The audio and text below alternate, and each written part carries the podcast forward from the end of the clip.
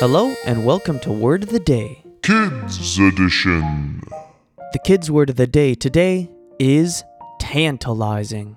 It's an adjective spelled T A N T A L I Z I N G.